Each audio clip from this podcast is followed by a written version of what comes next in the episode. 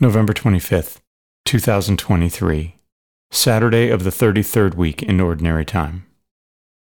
A reading from the first book of Maccabees.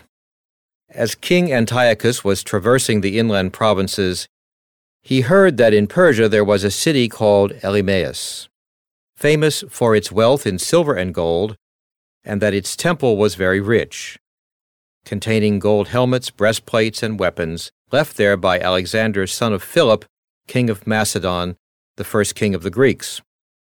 He went, therefore, and tried to capture and pillage the city, but he could not do so, because his plan became known to the people of the city, who rose up in battle against him. So he retreated and, in great dismay, withdrew from there to return to Babylon.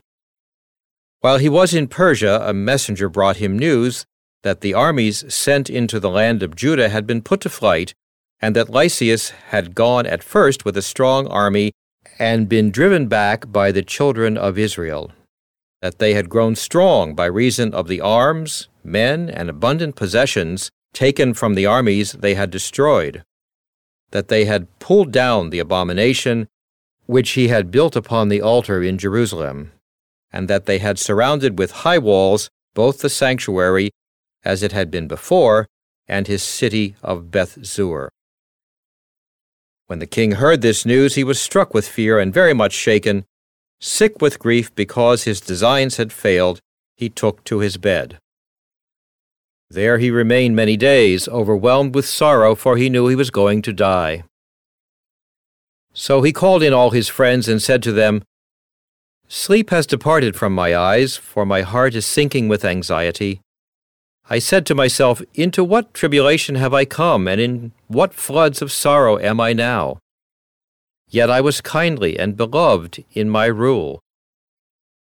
But I now recall the evils I did in Jerusalem when I carried away all the vessels of gold and silver that were in it, and for no cause gave orders that the inhabitants of Judah be destroyed. I know that this is why these evils have overtaken me and now I am dying in bitter grief in a foreign land. The Word of the Lord. The Responsorial Psalm. The response is, I will rejoice in your salvation, O Lord. I will give thanks to you, O Lord, with all my heart.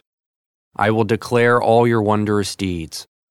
I will be glad and exult in you. I will sing praise to your name, Most High. I will rejoice in your salvation, O Lord. Because my enemies are turned back, overthrown, and destroyed before you, you rebuked the nations and destroyed the wicked. Their name you blotted out forever and ever.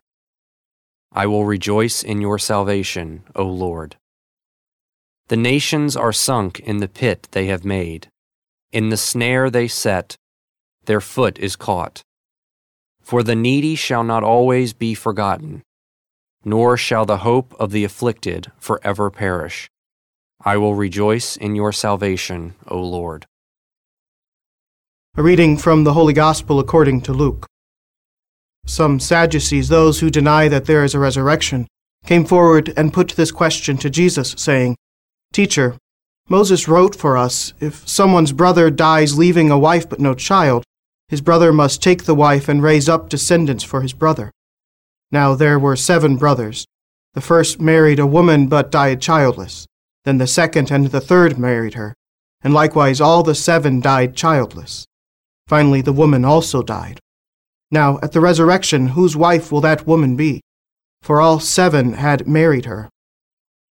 Jesus said to them, Children of this age marry and remarry but those who are deemed worthy to attain to the coming age and to the resurrection of the dead neither marry nor are given in marriage. They can no longer die, for they are like angels, and they are the children of God, because they are the ones who will rise. That the dead will rise, even Moses made known in the passage about the bush, when he called Lord the God of Abraham, the God of Isaac, and the God of Jacob. And he is not God of the dead, but of the living and to him all are alive. Some of the scribes said in reply, Teacher, you have answered well. And they no longer dared to ask him anything. The Gospel of the Lord.